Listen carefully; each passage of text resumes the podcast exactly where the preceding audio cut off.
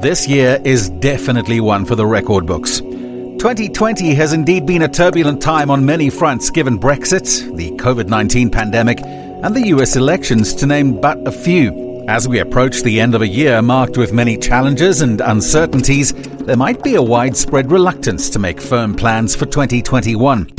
In this Market Matters podcast series, we explore the most prominent economic themes with investment analysts from Old Mutual Multi Managers. They help us make sense of the equity, property, and fixed interest markets and also share insights on how diversification could be the key to survive next year and beyond. Let's talk now to Nobosiso Nqondoi, who is the head of property and hedge at Old Mutual. Having begun her career in financial services in 2006.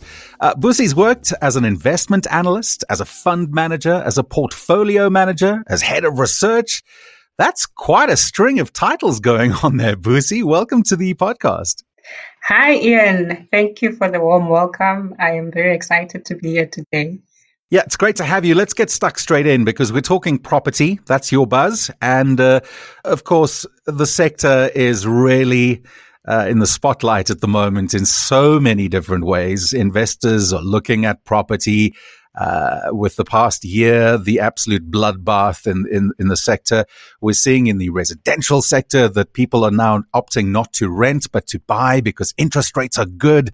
Uh, you know, there's all sorts of interesting stuff happening in the commercial sector, in the industrial sector. So really, I'd like to cover all of these things uh, and and chat more about them. But but let's let's take a snapshot, if you will, put up our metaphorical camera.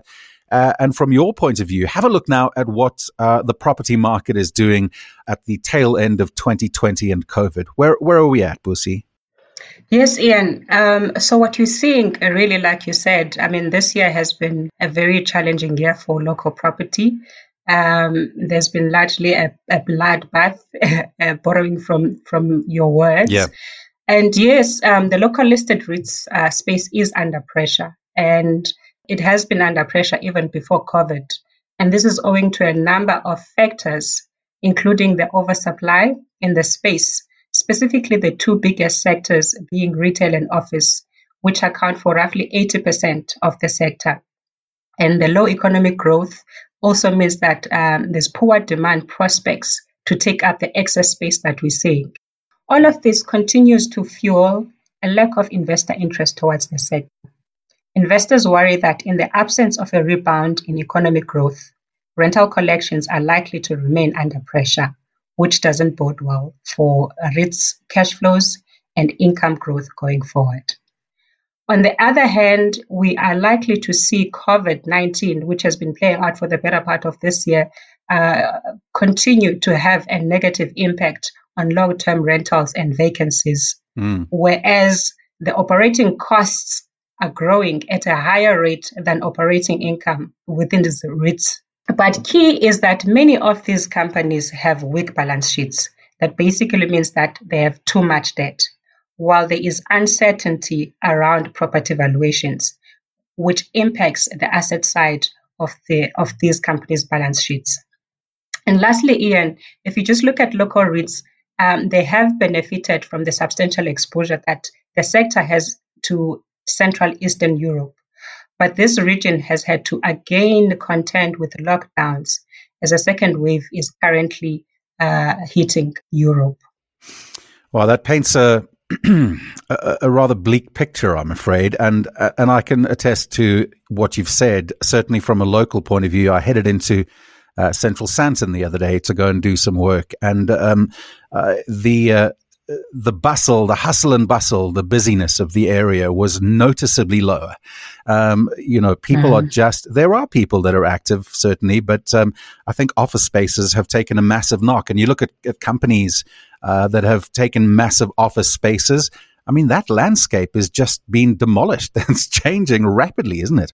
Yes, definitely, Ian. I mean, with most of us working from home, uh, office is all the more under pressure. And if you just look from a vacancy perspective, we're seeing national vacancies at almost close to all-time highs. Mm. Uh, at within office specifically at around 13% levels.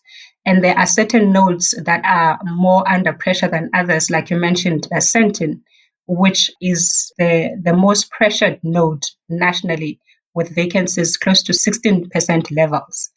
So, Busi, the picture really uh, in the commercial sector is not looking terribly good. Uh, but I, I want to take a global view now and have a look at uh, what opportunities might be existing because it's all been a, a, bit of doom and gloom up until now. Where are the where are the green shoots? Where are the opportunities starting to present themselves, if any? Yeah. So, despite the negative backdrop that I just painted, uh, now Ian, we have seen both positive and encouraging signs that things are not as bad as initially anticipated. Great. For one, the recovery in rental collection rates has been faster and better than expected and currently sits at about 90% levels.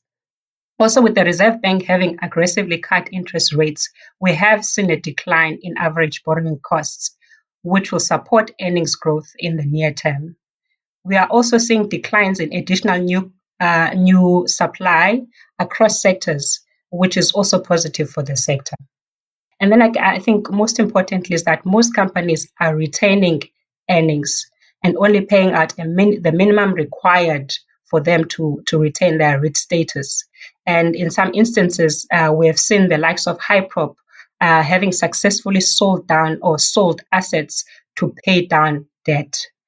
And maybe just lastly, Ian, we, I mean, banks have also been very lenient with local REITs given the challenging environment. So I believe that all of this is favorable and bodes well for the near term outlook for the sector. Yeah, the banks are a big one, aren't they? Um, the favorable lending REITs, uh, having a bit of a softer attitude to try and stimulate growth. That that is a big one. Yes, um, certainly the fact that banks have been lenient to local rates is great for the space because it really mm. buys them time to sort out their balance sheets and pay down debt, which is the key risk that is uh, facing the, fact, the sector currently. Busi, I want to turn our attention. You mentioned uh, Eastern Europe uh, uh, just a few minutes ago, and, and I want to just just take a global view. Maybe somebody is interested in this as well, and how it all affects us here in South Africa. How does the local sector our property market compared to the global sector, uh, specifically from a diversification point of view? Like, uh, I'm interested to see that picture. What What's that in your opinion? Yes, um, I'll use our benchmark for an example as an example. Okay. So our benchmark of choice for local REITs is the FTSE JSE All Property Index. Okay. And in our view, this offers better diversification than its predecessor, which is the SAPY index. We have seen an improvement in the sector from a regional diversification point of view, mm-hmm. with currently more than 30% exposure to Central Eastern Europe and the balance locally. However, there remains very little diversification at sector level, with retail still accounting for roughly 60% of the sector, while, uh, for example, the two largest companies uh, make up 30%. And in contrast uh, to what you see globally, you are not only getting regional diversification, but also the opportunity to invest in diverse industries and sectors across the global economy. You are getting exposure to more than 10 different sectors, with no single sector making up 20% of the index. And the benefit of the diversification that we see in the global space was again emphasized with the extreme market sell off that we saw in March yep. on the back of COVID, where there was a huge divergence in terms of sector returns. For an example, you saw that data centers, cell towers, and logistics uh, being clear beneficiaries during this environment and really benefiting from e-commerce. And this and these sectors effectively cushioned global REITs from the pain that was felt in the other uh, in the other sectors, being retail, logistics, and the office space. Um, so, and and I mean, if you compare to the local space, we have very little to no exposure to these sectors. Interesting. Um, I find that very fascinating in terms of the diversification. And also, uh, if you step back and look at it, uh, the fact that nobody saw that online would take over this year as much as it has and impact those retail uh, investments. Really, you know, it's been a complete about face turn.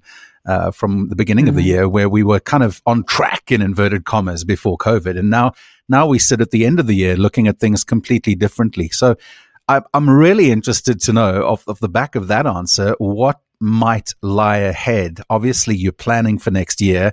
You've got some thoughts. And I always like to ask people who I chat to to look into their crystal ball and to potentially uh, make a prediction uh, as to what you uh, are doing from an old mutual point of view.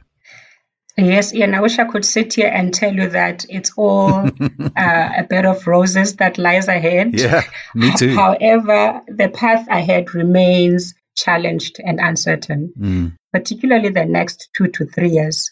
As I said earlier, as these companies continue to focus on paying down their debt and fixing their balance sheets. And also, you need the local economy to start growing again for the operational environment of these companies to improve. So, but we, however, believe that the negative news are more than priced in at current valuation levels, with the potential for double digit earnings growth given the low base effects. Investors that are prepared to look through the next four to five years could be handsomely rewarded should there be a re rating in the sector. Stock picking, however, remains very important going forward, Ian. Okay. Uh, yeah, I think uh, I think you've answered admirably, considering the fact that you know what's gone on and what is about to go on is is anyone's guess, really. Uh, you know, we didn't know what was what was to come, and we don't know in the next year or so, so or even two years, as you say. So let's hold thumbs. I suppose that's the best we can do. Uh, I think uh, everybody locally is trying their best to make uh, the the best of a bad situation. I do hope that 2021 potentially turns out to be a little bit more uh, uh, smooth as opposed to a bumpy ride. And I hope that you uh, you make uh, some very informed decisions that go the right way, Busi. Thank you, Ian. We are certainly hopeful that um, the challenged environment that these companies are finding themselves in will um, improve going forward. Thank you. Head of Property and Hedge at Old Mutual Busi, thank you so much for being with us today on the podcast. Thanks, Ian. Old Mutual Multi Managers are a specialist investment boutique within the Old Mutual Group, South Africa's largest and most established financial services company. They offer affordable investments that blend together the best of South African and offshore asset managers. Old Mutual Multi Managers is a division of Old Mutual Life Assurance Company South Africa Limited, a licensed financial services provider and life insurer.